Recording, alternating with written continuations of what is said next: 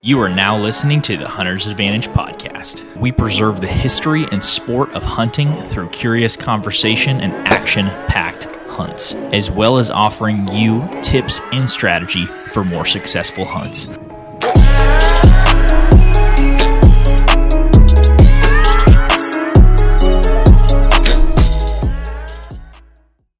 Hey, everybody, welcome back to the Hunter's Advantage podcast. This is episode number 133. I'm your host, Christian Babcock, and I am joined by, uh, I'm Jake from the last episode. My name's Jake. How you doing, Jake? Oh, you know, could have been better. Could have been better. Always could be better. I guess. No. Are I'm you are you doing alright. are you doing better now that deer season's gonna roll roll off the edge of the earth in this weekend and now you're not gonna have to worry about it anymore? after this weekend? Even though it's like already hopeless in a way, it's just like it. There's always that weight lifted off your shoulder. Even though I'm almost like pretty much already done, it's just like once the season officially ends, it's like I don't feel obligated. And it's just like even if I wanted to, I couldn't. So Legally. legally, Legally, yeah. unless you want to go Charles Beatty on it, but yeah. Oh god. Drop me off. That'll make a good set of rattling horns. That's funny. What we're going to talk Yeah. about today? Well, we're going to talk about um, some recent hunts that we went on. We almost forgot to talk about these, but we did some late season hunting in Kansas. Um, this could be our last hunt talk episode of the year. I'm actually going to go try to shoot some does this weekend. I hope it's not the last one, but yeah. Um, oh, so we had that giant cold freeze across the country. What was it? Two It's called a a half weeks. Oh yeah. Oh yeah. Squall. Us A Oklahomans learned a new word. So Yeah, Lauren told me you shouldn't be going hunting in the middle of a squall or a snow squall. I was like, first of all, what does that even mean? I've never heard that word in my life. Apparently, is a large amount of snow. You learn something new every day. But that was uh, the week of Christmas. We uh, we wanted to do some late season hunting in Kansas. For you guys that don't know, Kansas actually closes at the end of the year, so December thirty first. Kansas season cuts off, and we're used to being able to go to January fifteenth. So it also opens a little earlier, so that's okay. But yeah, we had that massive snowstorm. The temperatures got down into the negative 20s, I think. Is that right? uh so yeah, it, it, you get down to like the negative single digits, but the uh wind chill is in the negative negative twenties. Okay. Okay, yeah. Um so Jake and I decided like we've done a lot of hunting in Kansas this year. Dude, more than I care to even think about that we've done to did so much hunting in Kansas this year. Um, but we did a ton of early season, a good amount during the the uh, early season, early part of the rut.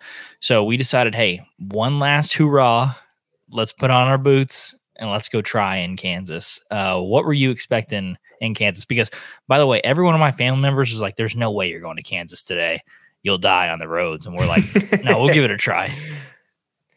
Yeah, it uh if we were filming the the way there, I don't know if you got any clips of us driving up there, but Oh, I definitely did. literally we could probably sell that to Ram and they'd pay us big bucks to make a commercial for them because it was it did good. It did good. Uh but yeah, we got up there. We had to drive like half the speed limit the whole time, but it was it was cold. Like I think I think that was the coldest I think I've ever been. Not like at least for like the wind hitting the face and like the bare spots of the skin. I was like, I don't think I've ever felt this before because when we were kids, me and you went hunting at the Ponderosa. Do you remember that time? And you shot a doe, and it was like negative one or two, I think, but there was like hardly any wind. And No still, way, yet yeah. I was freezing my arse, yeah, my arse off. But then again, I didn't have all the clothes that we have now, and so uh, we were basically out there looking like the Michelin Man. And we told each other back then, we were like, first thing that moves, we're going to shoot, and we're going to get the heck out of here.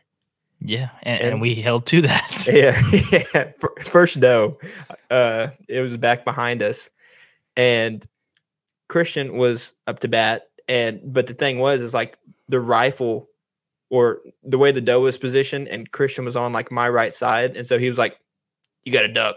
And then of course he just swung the gun over, and I was just kind of like I couldn't even look, but I was just ducking. You know how, uh, if A you good were friend familiar- does. yeah, if you're familiar with like how the buddy stand works, and if you were ignorant enough to like, okay, we weren't doing it like unsafe. I'm just gonna throw that out there. Yeah, I have to make but that like, yeah. I had to get out of the way, and then uh, I wasn't able to watch the the shot. As soon as he shot, I was like, "Did you hit it?" Because if because even if you didn't, like, we're gonna leave. we're leaving. Yeah. So uh, uh yeah, back to Kansas. Uh when we got out there, what we had to do is we dressed up and then we got so cold dressing up, like our hands and stuff, like because we got to zip everything and tie everything. Uh I kept the truck running. And so after we got all uh bundled up, we had to sit back in the truck for like five minutes. And I know all those northern people in the US are probably like, oh, you know, Oklahomans are sissies. We got negative 20. Well, listen here, there's something called humidity and we got a whole lot of it down here. And I don't know if because kind of like when you say in Colorado when when you've been down there skiing before with your uh In-laws. in-laws, yeah. There's a different ty- type of cold, right? It's like a dry cold. Like when you get on the slopes, you're also moving quite a bit, so it's probably a little bit different. But when you get on the slopes, it can be five or ten degrees, and you can be in like one thermal t-shirt and be like pretty decent if you're walking around and stuff. The in Kansas, it was just different. Like you step out of the car and like bare skin, if the wind hits your bare skin, you're like, that's gonna fall off. Like it just it hurts to get hit by the wind. So like Oh yeah. you're walking and you're just like trying to hide your face behind things. It's not like that when you're skiing and stuff. It's not like that in the other climates. I'm sure you can die just as easily, but Oh, it was sure. not as enjoyable. It was not very enjoyable to walk But. The wind was ripping when we went. oh, it was ripping. It was it was pretty bad. So uh our plan was to hang in a saddle, but we were like, listen, if we have gloves to even like if we have to take off our gloves to whether it be to wrap the uh the shikars around the tree or uh hang, Hang the our platform. yeah, hang the platform or whatever it may be. It's just like our fingers are going to get cold, and even if we have hot hands, it's just going to be uncomfortable. So what we did is we drug the blind out there, and we are like, we're just going to try to shove it up into the thicket as far as possible, and just kind of overlook the field, and hopefully, uh, we can find a place that has you know the standing beans still relatively close to the edge. And that's kind of what we did. And we even even though it was blizzarding, we still tried to play the wind a little bit. And but uh on the way, Christian decided to drop the mic. No, Uh, no, we got so we got these new um clip-on mics and they kind of record directly into the camera. And I had one clipped on me and I had one clipped on Jake. And Jake was like like setting all the seats in the blind down and he was like I looked at him I was like where's your mic? He's like it's in my shirt. I was like let's check real quick. And you checked it like it wasn't in there. And we're like freezing, and the more cold you get, the more pissed off you get. And I'm, I'm like, all right, let's look for it. Let's go retrace our steps. Well, we had like walked zigzag and stuff. You dang near walked all the way back to the truck looking for this mic because it's like a three hundred dollar microphone, and we haven't used it one time. We only used it like one time, and you got you got like all the way back to the truck, and I found it has a magnet on it. It was mag- magnetized to the bottom of one of the chairs. I was well, like, the thing was, is I was I was looking like a dang pack mule because I had I didn't strap anything. Well, I wasn't even wearing a backpack because you had a backpack on and you had all the camera gear and stuff in there. So I was like, I don't need to bring a backpack. The smart thing to do would have been to strap like the lawn chairs to my backpack and then just carry in the blind.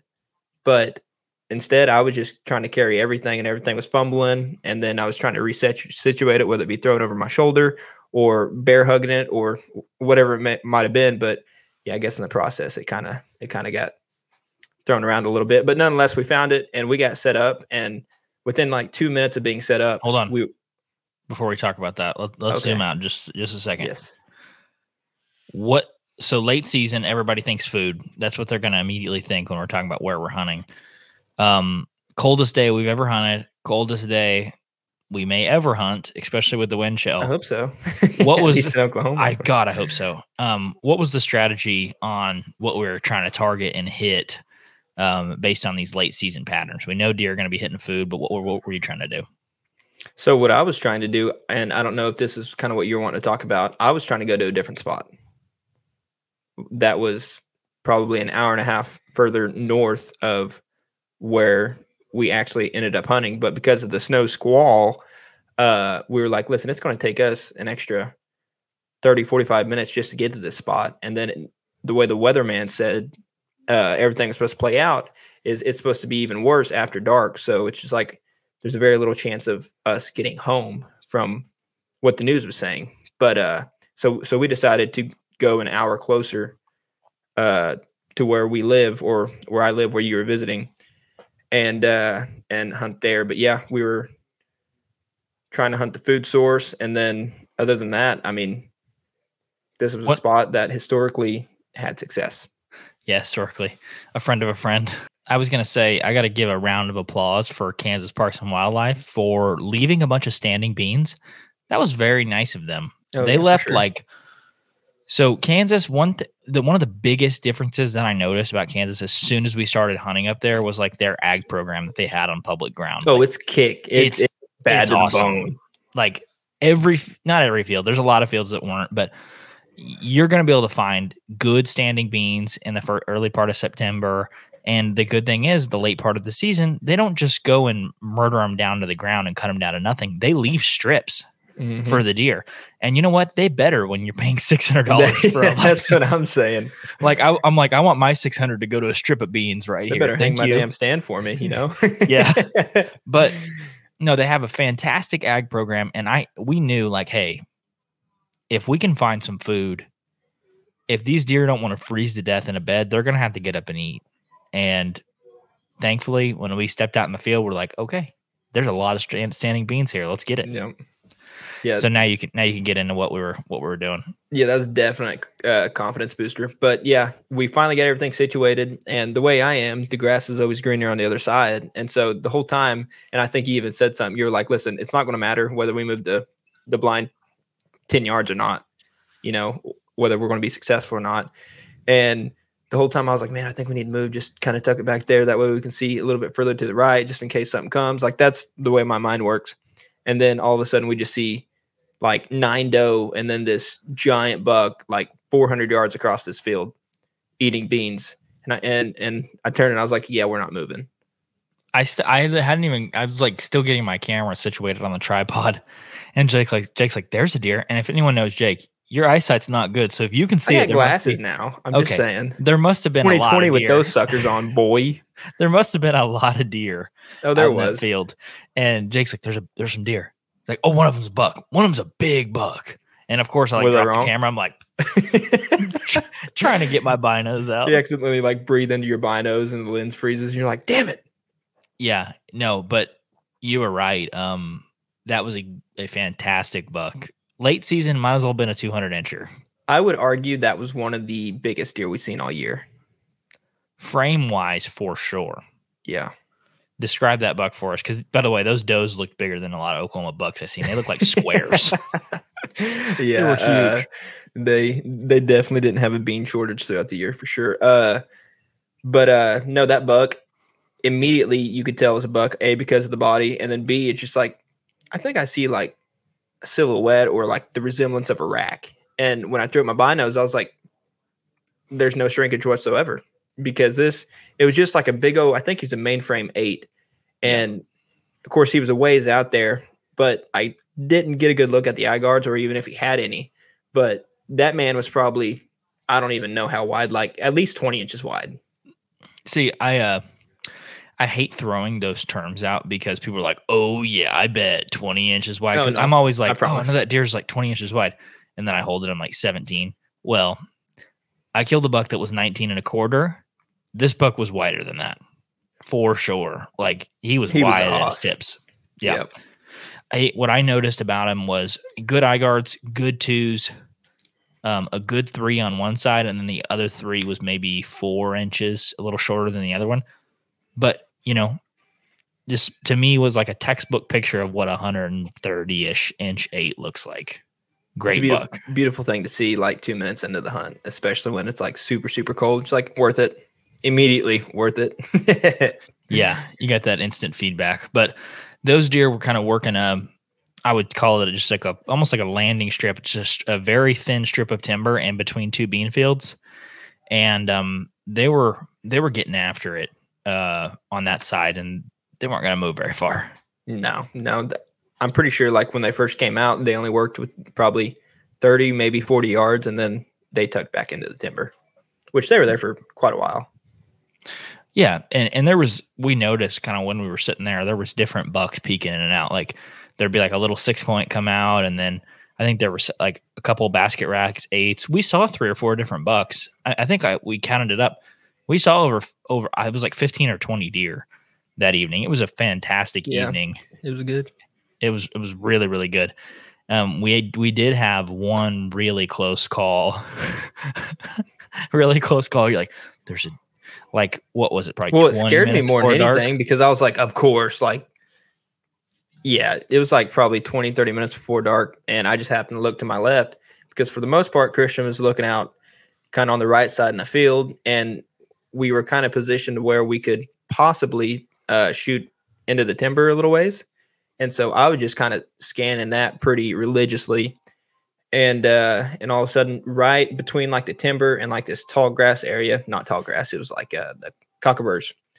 And uh, I'm just saying, little side note, I've never seen cockaburs that damn tall because Oh like they were like nipple high. And at they first I looked was like, like, they "Oh, were yeah." planted intentionally. Yeah, because across the field, I was like, oh, you know, uh, there's some pretty good beans over there. And then you get over there and it's like, these are cockaburs, which again, my eyesight ain't very good. But, uh, anyways, he was like kind of roaming around on the outskirts of those. And of course, with the low hanging limbs and all that stuff, I, I didn't know buck doe could have been anything, but I just seen a little bit of movement and I was like, right there, right there, right there. And I threw my binos up and got your attention and seen it was a spike. And then our mindset going in was anything that pops out, especially it being this cold, uh, we're going to try to take a stab at. But I had a little bit of mixed feelings on that. it was four so it was four days before the end of the season. Jake had already we already handshake deal that jake's like i'm not coming back. He was trying to convince peyton to go with us too but i was like listen i'll go with you but this is the last time i'm going. You're like it doesn't matter. This is the last time i'm going too. So and you always do this we always do this before hunts. You said spike forky big eight doe Well, yeah, i don't care You got to hype each other I'm- up. you said I'm shooting whatever comes out first one. You you're like I'm I'm gonna fill this tag. Spike comes out. Jake immediately is- immediately after seeing that big eight and all them does, he's like, no, I gotta wait. Something could be behind it. I'm like, and I'm over in the back like, shoot, shoot. yeah, you already had the Shoot. camera rolling. Like, here we go, here we go. no. I mean, why not? That's that's how I looked at it. I was like, Uh, I mean, should you shoot a spike? Probably not. In in that situation though, I it would have been cool to harvest a deer in the coldest yeah, it would have. But if I if that thing would have actually came in, spoiler alert, it didn't come in. But uh, if that thing would have actually came in, I and if I would have shot it, I would have walked up to it and I would have been like, "That was fun." But damn, did you see that eight across the field? Immediately, that would have been the talking point. right. And uh, so I, I mean, I just didn't want to do that. And uh, yeah, so it kind of, I don't know if it's seen us or just seen the blind flapping in the wind, and was just like, I don't think so. And it kind of ran towards the middle of the field and kind of just wandered out of our lives after that. And that kind of wrapped up the first evening. Yeah, that, that one probably got 70 ish yards from us and he was he was gone after that. And we got back to the truck. Um, took about 40 minutes to unthaw. Went and got some Taco Bell, and I was like, well, that was a pretty successful hunt. You know, Oh, were we sure. would we have been going up there for a three or a four day trip? I- I would have felt extremely confident uh, for the next few days based on that intel we were able to get. But it was just one of those kind of one and dones. And but Well, the story's not back. over. I was about to say. You, Uh, you decided to go back solo. Yeah, yeah. Uh, that was the day after too. Yeah, because And- you had a Christmas, so you couldn't come back, and then I tried to talk Peyton into it, and Peyton was like, "Nah." So Which what were you? also? what were you thinking on you, you you obviously had a strategy going back uh, the second time based on what we had learned on the first trip what were you thinking that these deer did wrong or somewhere that you think you could like plug in and kind of capitalize on what they were doing So, I'm pretty sure the only reason we didn't set where I assume the deer came out because you were talking about you were kind of wanting to like set up over here, or you were wanting to set up over here because it's kind of where almost the majority of the thicket. Uh, it was almost like a pretty good little pinch point right there, and you were wanting to set up, but the way the wind was blowing, it wouldn't have been a good idea. So Yeah. we set up across that field. Well, when we were over there and where all those deer came out, the big buck or that big eight or whatever came out, there was like this uh, landmark tree. It was a big old, I don't know what kind of tree it It looked like a cottonwood. It was huge. yeah, it was. it wasn't on the river, so I don't think it was a cottonwood, but that sucker was huge. Yeah. And uh, so we kind of mapped that or dropped a pin there on Onyx. And just in case I went back the next morning, which I didn't. Uh, but the next evening, I went there and kind of same strategy. It was still super, super cold and pretty dang windy. So I was like, I'm not going to hang in a saddle. I'm not that much of a man. And so I drug the blind there. And I actually got it positioned fairly well. Uh, like it was a lot more tucked in than I could have asked because when I first went there, I was like, listen, I'm going to try to set up this blind on the edge. And if that don't work, I'm just going to set on the ground because uh, it looks super, super thick over there. And besides that big O, let's say it was cottonwood, besides that big O land, landmark cottonwood, the rest of the trees kind of look pretty immature. So even if I wanted to set in the saddle, I feel like I felt at the time it would have been too thick. But, uh, anyways, I got it nice and tucked in, and I was actually pretty proud of it because it was like super windy and I didn't have any stakes. Like that would have mattered. And I tucked it un- like pretty far in there, and it was underneath some like low hanging limbs. So with the wind blowing and stuff, it like stayed fairly still, but uh, it kind of tore it up a little bit, ripped some holes and stuff. And uh, yeah, I I probably get out there like two thirty or three, and it gets dark at like five thirty because I'm not going to sit out there very long. trying to think what happened. You had to put your foot on the blind, bow on the blind. Oh yeah, yeah. Uh, so the way I positioned, it was like probably forty or fifty yards on the right side of that big old landmark tree on where they came out at. Because we were thinking that when we first saw them, it was just a little bit, maybe thirty yards to the right of that landmark tree. And I was like, I don't want to be too close, especially in a blind that just now got popped up. So if I can get them like 40, 50 yards when they first came out, then I would feel really comfortable about that. I don't know about the shot so much because you know late season you haven't been shooting your bow as much uh, because you've been hunting, so like that's kind of iffy. But if this was to even give me a chance, I was like, I need to be at the 40, 50 yard mark. I would think. So that's what I did. And uh, early in the day, I can kind of see across the field, and where I walked in at, I seen probably six or six or seven does just kind of run from where uh, that thicket we were sitting in front of to basically where my truck was. Hmm. And uh, that's all I saw seen of them. And then uh, about about 45 minutes before dark, I see like this head kind of peeking around this little bush right on the edge of the timber. And I'm like, oh, there's a deer. And so I'm kind of like getting in position. I scoot my uh, chair to the very corner. And uh, because I was thinking it's going to be in the corner where I can kind of see. And as soon as I see a deer, I'm just going to drop down on my knees because the way the blind was positioned, I had to be on my knees to like be able to draw back and have enough room for all that stuff. And so I was kind of getting everything ready. And but the thing was, as soon as I realized it was a doe, I put my bow back down, and that wind was really starting to pick up at this point. So what I did is I used my bow to kind of almost hold my blind down a little bit. And uh, me, I'm shooting the thorn uh, broadheads. crown. Yeah, Yeah. and they got a little fixed blade that looks absolutely vicious with and it's called the crown and it just has like a whole bunch of like little blades that like spiral down that thing It's got like eight little, if you counted them off each end, it's got like eight little blades and they like catch on Yeah. anything. yeah your fingers especially I've cut myself. but uh yeah so i was sitting there watching that one doe and then sooner or later that one doe turned into two doe and then turned into three doe and i was like that's that same group. That's that same group. Like i'm feeling super good about it. Because maybe if they just decide to like work down like my way potentially and which they never did but uh the sun was starting to go down and at this point i was like you know maybe i can like get out and like kind of hug the edge of this timber and possibly like try to scoot up maybe 20 30 yards and make a shot on one of these does and as i was thinking about that and just kind of watching them uh, and i don't have any footage of this because within five minutes of recording my camera was dead because it was so cold oh, so hard to keep the Oh, yeah. alive. but uh oops so yeah i was sitting there watching those doe and then i don't know it was it, it was it had to have been like maybe 15 minutes before dark and all of a sudden I see movement fairly close to my blind because the way the blind's positioned, it's like tucked up into the thick stuff. And so it has to be really close for you to kind of see in uh like through that thicket, except if you look directly up my right window, you can probably see 20, 30 yards. And there's like this little hill that has like this little, it's like a little, the top of like a little embankment, like a little washed out creek.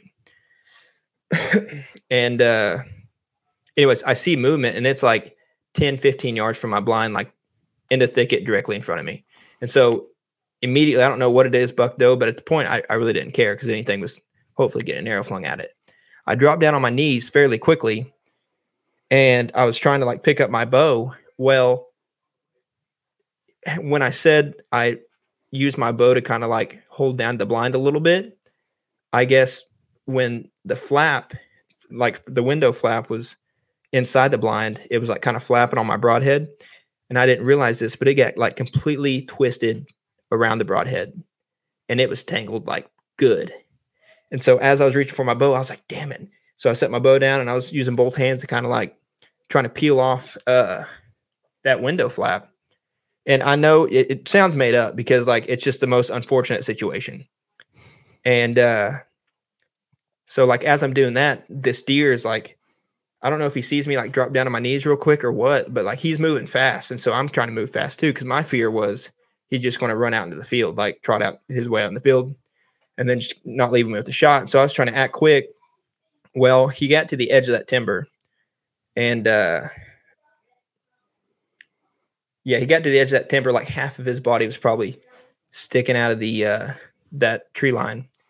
And he just looks directly at the blind because it's sitting there kind of like halfway flapping. Uh, he's just staring in my soul, like literally 10, 15 yards. And he came out of a place where I wasn't expecting him to come out. 10 or 15 yards. Literally. I, like I promise That you. is so close on the ground, by the way. I know, it- That's one thing out of a a brand new blind too. Just popped. He's probably up. like, well, that's the thing. I, I don't think he noticed it until he was like, I think he was going to like trot up to the tree line, and then you know how those bucks do, just kind of like like watch for a second, watch the field, kind of scan, see what's going on before they step out. And I think that's what he was doing. But he was directly broadside, 10, 15 yards. Like I'm not kidding. Like maximum maximum distance, like 20 yards, if that. Because when I was setting up my, bl- up my blind, I kind of walked up uh, up and down that little tree line, probably 30 40 yards just looking for like a hot trail that they that they could possibly use and then i kind of based how far i was going to set up my blind off that. And uh and of course there was snow on the ground so i was just looking for the biggest trail. Like there's footprints everywhere but i was just like okay i just got to base it off something it's going to be this. And uh anyways long story short i'm sitting there trying like messing with the flap trying to get it untangled. Well he's he like runs out there, stops, looks at me because he sees the black the blind moving. And at this point, I'm just like stopping and just like staring at him. And he kind of like starts turning super slowly and then trots like five, ten yards back into the thicket. And I still have a shooting lane at this point. and finally, I like I I get it untangled, but by the time I get it untangled, he's already kind of like halfway like fast walking around me. And it looks like he's going to try to like wrap around me to try to uh, win me, just kind of see what I am. Like, cause he's not really scared.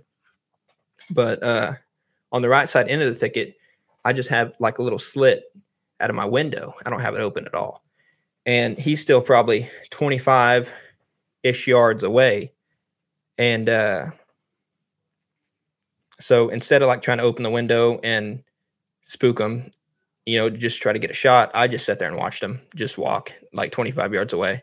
And if the window was down and he wasn't looking or anything, I could have drawn a shot if Mm. the opportunity gave itself, but I just didn't because I was like, you know what? This is like it's already it's already over with. Describe this deer though. What? Um, said what, so what kind of he headgear was this dude was rocking. his headgear. He was rocking like a. I mean, he just still a mainframe eight. At first, I thought it was that same buck, but he didn't look as wide to me. And he had very nice tines. You know, one thing I do remember is his eye guards, and he had he had solid eye guards. Like, I think he was. I mean, I think he was like probably a mid one twenties eight. That's what I would say. It's a big eight pointer. Yeah, I mean, he, yeah, I would have been happy with him for sure. Mm. That hurts. But, I mean, that's kind of the summation of a lot of things that have happened this season. Like we we talk about that segment that we've done. We done a few videos of it, but close no, but no cigar. The Hunter's Advantage podcast is powered by Out on a Limb Manufacturing. Out on a Limb is a family owned company based right here in Oklahoma that makes tree stands, saddle platforms, climbing sticks, and so much more. Christian, I have a quick question. What's that? What bites sound harder, a hippo or an alligator? No idea. It's a trick question. The Ridge Runner 2.0 bites harder than both of them. But all jokes aside, we use these products all across the land on public or private. These help us get into any tree we want and hunt where the deer actually are. Most men go to the grocery store for their meat, but these products help you go to God's grocery store. I have used the Out on a Limb Ridge Runner 2.0 and the Shakar sticks for the last few years hunting public land bucks, and I've actually shot several bucks out of this setup. If you want to support the podcast and get some Out on a Limb equipment, make sure to go to outonalimbmfg.com and use code HNTA10 for 10% off at checkout. Once again, if you want to support the podcast, go to outonalimbmfg.com and use code HNTA10 at checkout for 10% off. Now let's get back to the podcast.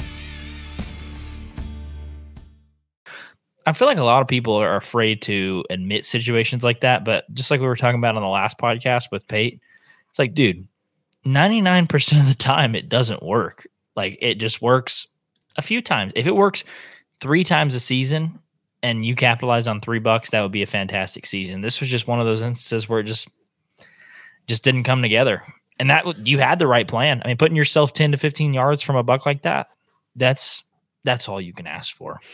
Yeah, and like that's kind of the reason I didn't like flip out whenever he didn't just immediately take off running. And when he was walking that little the top of that little embankment, I was just like, I mean, at this point, as soon as I seen my broadhead wrapped and all that stuff, and I knew I probably couldn't get it out, I was like, you know what? This just sums up kind of my season right now. Like, I'm not like I wasn't even mad to be honest.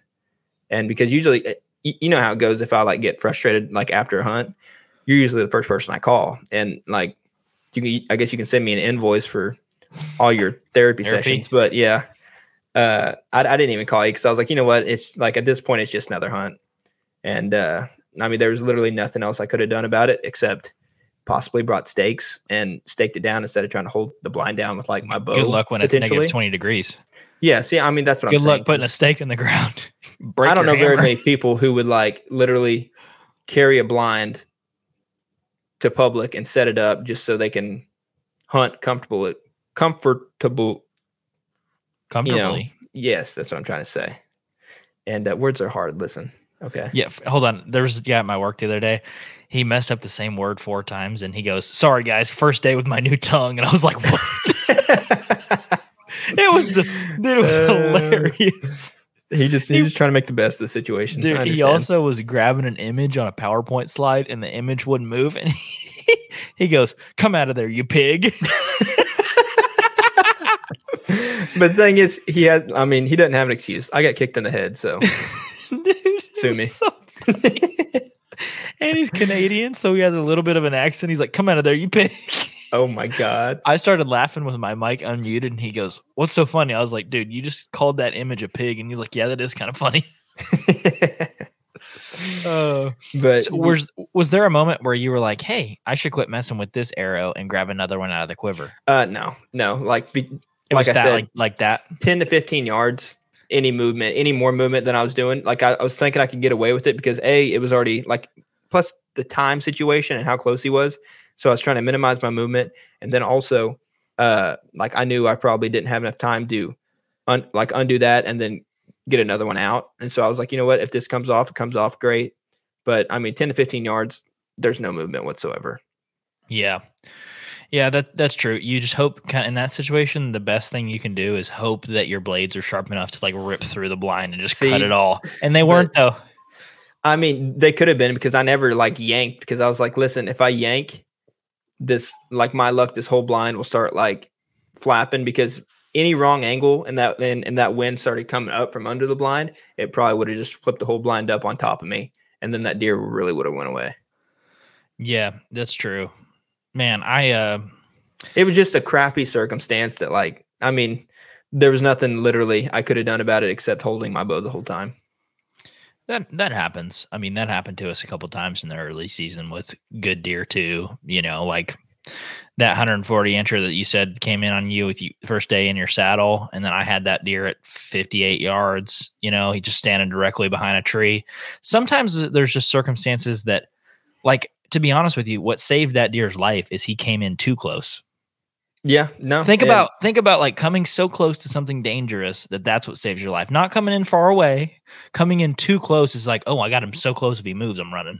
Well, that's the thing, dude. Like when he first stopped and like seen me, if I would have had my bow, like I probably could have like drawn back, and it, even if he would have like did that little turn like he like he did, uh, and trotted five ten yards, like I still could have hit that shot because at, at that point he was what maybe 25 30 like oh i mean but that's that's the thing. But if he would have came out maybe even 10 extra yards like because i i anticipated him coming out like maybe 35 40 yards to be honest. And mm-hmm. maybe he, it would have taken him a little bit more time and maybe i would have had or at the time thought i could have moved a little bit more. But i mean that close and that quick it's just like you're you're dumbfounded It's kind of like handcuffs that put you. I, I've used that terminology before, and people always ask me what I mean. When they come in so close, it's like handcuffs. Like they freeze you, like Elsa. Like you can't Mm. move. Like they're so close that you're like, how am I even going to draw my? If I damned do if draw you do my damned bow, if you don't yeah. yeah. It's like if I don't draw my bow, they're gonna walk away. If I do draw my bow, they're gonna run away. Which one would you rather have? yeah It's one of those situations. Well- so oh go ahead No, go ahead. no, go ahead. Oh, I was just to say that that basically wrapped up that hunt. Like after after he kind of ran ran off, I unzipped the back because I was like, you know, he didn't like run off, run off. He walked that ridge line, obviously stopping momentarily to like look at me. But I was like, because I had a buck do this last year, uh, when I was sitting on the ground, it kind of handcuffed me, like you were saying, because I was basically just leaned up against a tree, like with my shoulder, and he came 15 yards and again i couldn't draw couldn't do anything at the time. Well he ran and when he kind of ran off he only ran off like 30 yards and turned to look back. And i just kind of kept quiet and kind of kept trying to grunt at him with the grunt tube. Well the wind was blowing towards out of the east and what he did is he just wrapped around. And by the time i realized like hey that's possibly what he could have been doing i seen him over to the left and that's sure sure enough what he was doing. He was going downwind. And so when that buck kind of got out of there but wasn't really spooked i was like well maybe he'll kind of like pop out 30 40 yards behind me a little bit and so i unzipped that back thinking he was like going to come around and try to wind Yeah. and he he never did Yeah. Um, man, that's about as much as you could ask for for two sits. Like we had two Oh, yeah. sits and in the chips, like didn't work out obviously, but you know, getting in front of them is half the battle. So we had a really good, you know, from the outside looking in, let's, you know, we killed 160 inches of bone. 110 of that was Peyton's buck in Kansas. Um, 52 of that was my buck, but we we really did have a good time in Kansas Oh, this sure. season. Like we we did a lot of uh we did a lot of learning and I really do think that we put ourselves in some situations and probably passed on some deer that we shouldn't have. And that's uh that's my lesson for the year in Kansas. Yeah. Uh, I was kind of thinking about that. I was like, man, I would I would go or I would apply for Kansas again just to hunt like the early season. So Because at the time, oh dude, early season was by far the best time. Now I didn't hunt much late season, but what but I only went three times late season. And each time I seen deer. But that's the thing. Like, and we could possibly take this to other like states that resemble Kansas in ways, like obviously ag country, and just try to hunt early, kind of like you were saying, hunt early or hunt late, and like just basically leave the rut to those rut crazy people and only hunt the rut where we have the best chance, which would be probably private. Yeah, I mean, I think that's that's the right um, approach. But man, we I learned a lot about about ag hunting this year. This is really our first go at big ag. I mean, it was it was nice to go up there and be like, man, there's actually food here. Like I'm not hunting a a, a, a hay pasture or Yeah. you know a cattle pasture. Like there was a lot of that too, but there was an abundance of crop. And what was really awesome was in the early and in the late season, it was like basically having tens of thousands of acres to yourself. It was like a playground. Literally. You know, like no one else is going out when it's 78, 9, 80 degrees. That's the no best time to go though, because 20. you're literally like, okay, you might sweat a little bit walking in, but the thing is, let me tell you, you're walking on flat ground. Oh, okay, you're walking on flat ground, and chances are you're probably not going to be walking very far. And it's 70 degrees, so you might sweat a little bit walking in, setting up. But after that, man, you're in a t-shirt and you're hunting deer. Like that's pretty awesome. what a what a good time. It is a good time. Yeah, Kansas was awesome. Um, I don't want to get into next season before this season even wraps up, but gosh dang, we're we'll tur- we're towards the end of it, and Kansas may be uh, Kansas may be receiving some more application dollars. It'll, yeah, yeah, it it for sure will. I think. It was a fun it was a fun season in Kansas. We got to hunt literally all three phases of the season: early, mid, early rut, and the the end. So to rate it out of 10 and be and be very like conservative, right? Like I don't think we've experienced a 10 out of 10 yet No, while hunting. So what do you rank rank your time in Kansas out of 10? a six or a seven probably like re- I, I i mean realistically you have to um bake in that there's a ton of people there in the rut that's probably gonna be most places that are decent but that's the reality if you're hunting public land um the early and the late season man i had i had a lot of fun there Yeah, so let's go a little like one step further. I want you to rate early season, the rut, and then late season, all individually. So start the early season it was like an eight out of ten like Yeah. it was my second or third sit there we had that mid 140s 10 come by you and come by me when that, That was my first out, evening there. yeah when that buck came out i was like man i love kansas it's like september 20th and i'm looking at a mid 140s 250 pound deer i was like this is about to happen um little did i know that you ran into it too but i'd say an eight out of ten the rut was that dude that was probably a a four out of ten, three out of ten the only reason i say that is I'd go because of- lower. yeah the people no but i saw 160 inch deer 160 170 inch deer right next to public so did you you saw a mega right Yeah. next to public too And on on public, I guess I did see that big six in that one spot. You did. I think you take the people out of it. You can always say, "Oh, take the people out of it." You know, that's blown smoke. But realistically speaking, you take the people out of it and give me free reign there. I'm, I'm rating that place like a ten out of ten. There was one Yeah. day that Carol saw 40 deer on public. Oh, the deer density is absolutely insane. Which, again, you try to stack it next to like Ohio or somewhere like places we never been. Like we don't know, but compared to like where we hunt in southern Oklahoma, like that public Oklahoma, Texas, and Kansas. Kansas is the best density I've seen. for sure, hundred percent. Yeah, yeah. Late season was also I'm like I only hunted once in late season. You, I'm using some of your evidence in late season. Mm. That had to be an eight out of ten too. It was, that was fantastic. I mean, I mean, from the times we went, yeah, deer. yeah, for sure. Uh, I would say I would say early season, I would give an eight, and then the rut just just based solely off of people, I would say like a two. Yeah, and then and I- to be honest like a two is generous because like the dude the people just ruined it and i don't they know did. i don't know how to express that where where people's not like oh whatever like you just got to go where the people aren't Yeah, No, there's no, no. Not, not in this instance. no because we were in a place that was pretty darn remote like didn't really have like was probably 45 minutes to an hour to the like closest hotel basically where Yeah. people could actually like uh spend their rut fairly comfortably without like camping.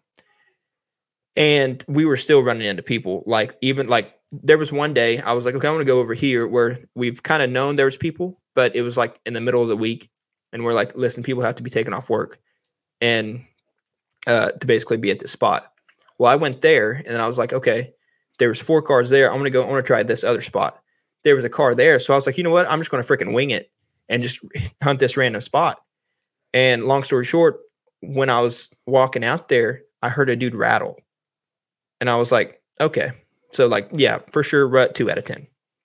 Yeah, And then the late season, I only went three times, and again, we've seen deer all three times, but just from it being cold and like no one really wants to hunt, uh, I would I'd give it like probably one down. So I'd probably give it like a seven. Yeah. Overall, if I had to rate like Kansas Parks and Wildlife Department on their management of their land for the most part, I would say like is fantastic. Yeah. Like some of the best management I've seen. Like they take their plotting seriously. There's water. Like And you even got stopped by one of the game wardens too. I did, and I appreciate that. Like that's part of the equation, right? Like I got stopped by one of the game wardens. Um, that was actually the day that I passed that mid mid one twenties eight eight point. I regret, but that was Man, that day. The amount of times we've said like like a mid one twenties eight, people are probably like, dude, there's no way. Like these guys are seeing Pope and like obviously probably not like net Pope and Youngs. Yeah, but, gross, like, though. gross like because hell leave leave net efficient, right but uh we're being like like fairly accurate when we say like a mid mid 120s eight and we know that's like pretty darn big and it's a big eight. Yeah, yeah i mean I'm not trying to mean, throw though. that. I'm not trying to throw that term around loosely because I know it takes probably what some people would consider a mid 140s eight to make 125. yeah Um, and I've got one that's 120, one that's 125, one that's 130. I know what a 125 inch eight looks like. Like that's textbook. Um, and it's a lot bigger than a lot of people think it is. But you yeah, got a 140s eight no, no, I got a 125, a 120, and a 131 eight. oh, okay Yeah, I was, I was like holy shit got a 140. Where is it? Damn. I wish. Texas, bro Yeah. Um, no, but I was extremely impressed with Kansas, Kansas Parks and Wildlife. I got stopped by the game warden, nice as could be. Lauren was with me filming. She didn't have to have a license. They just told me it was that she couldn't point out deer for me. I was like, that's a weird rule, but whatever. Um, she couldn't even see the deer, anyways. So whatever. But no, I appreciated that. why does that one look like bambi's dad where You know what's Shut funny? Um, the uh what was I gonna say? Dude, th- the roads in Kansas, I promise you the roads on some of their WMAs are nicer than like Oklahoma highways. Like they're nice, like white stone gravel. Like you're driving out there, you're like, this is nice. Like you're not like yeah you know, it's just a great experience. If I could take two months off and and you know stay up there and hunt Kansas for two months, I'd love that. That'd be fantastic. So looking back, and I don't know if we've already kind of discussed this uh, on previous podcasts, but um, what would you do differently for Kansas? Is there anything you would do differently that that you kind of regret, or maybe you could? Shoot the first 125 that walks by. yeah. I think you would agree with that. Uh, yep. Yep. Amen. No, I would um I would do it very similar um to what we did, just choosing the times that we hunted a little more careful. Um, I would hunt a ton in the early season. You know, late part of October, I would taper off, which kind of sounds probably counterintuitive to most people, but the best times to hunt is where the most people are going to be hunting. And I don't care to compete in that way. I love hunting public land. Like people can say, "Oh, you're going to go to private." Dude, I hunted private 3 times this year. I hunted public like 40 or 50. So, I spent we spent the majority of our year before or before the rut on public. Um, but no, I'd hunt the early season hard, I would hunt the late season hard, and I'd have a little bit higher standards. You know, I think I got a little frustrated during the uh, no, I'm saying with what I shot. I shot a 50 Okay. incher. Okay. But but No, not a 50 inch. Shot like 80 incher. I thought you were talking about like you wouldn't shoot like that that 120s eight no, you seen. No, man. Um, I've realized shooting deer is a very high part of the satisfaction of hunting. Go figure. So Crazy. I know it's nuts. Um, Write that man, down. a 125 on public. That's a trophy. That's a that's a trophy. That's not something one that everybody can do, but it's just a trophy. That's awesome. I would love to shoot a 125 in public every year. Even on Kansas, I think it gets in your head when you spend so much money and the the hype of Kansas kind of engulfs you. You know, like oh, there's a like you said in the video, the the Mitch Paula one. It's like there's a 150 behind every tree. Well, that's not true. Right. That's not true. But there are a lot of deer and a lot of good deer too. Yeah, it, but the thing is, though, and I know I said this last podcast with Peyton, uh, it didn't help any when kind of like we were saying, like we were trying to hold out, we are trying to hold everybody accountable, you know, like we were we were trying to be like like one thirties, is like the minimum we were trying to do. And then we had a guy down there that was, or a buddy, which uh Jay Ayers, we were staying at his house at the time, and he was seeing like 140s and potentially low 150s deer. Like, Not on regular Like- public though. no, it, no, A it refuge. wasn't. but uh but even though you know he was passing deer like that and i was like listen if he's passing deer like that then we definitely got to hold out like why am i even questioning passing this 125 if he's passing 140s yeah. get Won't that crap, again, though. knock that crap off right now nah never again never again No, no. Er, My my new motto is early and often. Like I just want to have so much fun shooting deer that I can have the same level of excitement on shooting a 100 incher and a 160 incher, which never will probably happen. But I did have fun shooting the one I shot. You know what I mean? no i it was- It was. I don't regret that at this moment.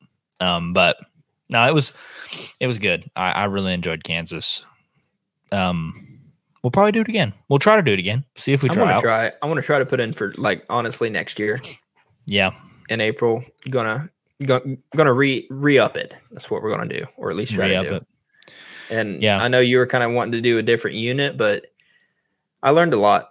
So might as well take advantage of what we learned last year. And so I like I'm I'm I'm leaning more towards like the same units to be honest. Well, we could mix and match though too. Like take one of the good units that we one of the units we liked and then go to a different one. Oh, you can do that? Yeah. Yeah. You know, how Like- we drew it for two units. We could say like, hey, I want to draw it for X unit now and Z unit instead of X and Y. Well, then if that's They the have to touch. They have to I touch. want. The Oh, thing. they do. Yeah. Okay. Well, you know which unit I want. Even though, even though that bean field's in that other unit. Yeah. Yeah. Damn. Well, we can talk about this off the podcast, I but. Thank you guys for uh thank you guys for listening. This this might be our last hunt talk of the year. I'm gonna go hunt and try to fill. I got three more doe tags in Oklahoma. Gonna try to fill those on a buzzer beater hunt um this weekend. Hopefully, I want to get some of that like behind the deer kill shot footage. You know what I mean? Like oh the, uh, yeah, like get the exit of the pass through. I think those are amazing, and I had that GoPro remote, so and you're not worried about putting scent on a on like you know a feeder or anything when it's just doe. So I think I might try to do that, get a little fancy with it, and try to do That'd that. be so that'd be cool. that'd be a really cool video. The remote works. I yeah, hope so. Um, but anyways, yeah, thanks you guys. Thanks for listening to the podcast. Thanks for listening to us ramble and talk about hunting all season. Probably got one more hunt talk episode for you until next season, but um, a couple housekeeping items. Make sure to go check out the YouTube. We're putting out a bunch of shorts and a bunch of cool videos. We got a cool video on the Mitch from Paula buck that's coming out. Go check out the Instagram, the Facebook if you're plus 65 years old, um, the TikTok, and hey, we don't ever plug these things, but if you want to They're nice. if you want a nice leather patch hat, camo black with uh, regular leather and black on black, go check out huntersadvantagemerch.com. We got some uh, cool merch. Also, since this might be our last hunt talk and you're still listening, then that means you really like hunting.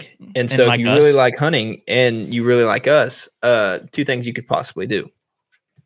Um, if you're thinking about maybe getting a lighter set of uh, climbing sticks, or you're trying to get into the saddle game and you're wondering what to buy or what to possibly get, um, I would highly suggest Out on a Limb.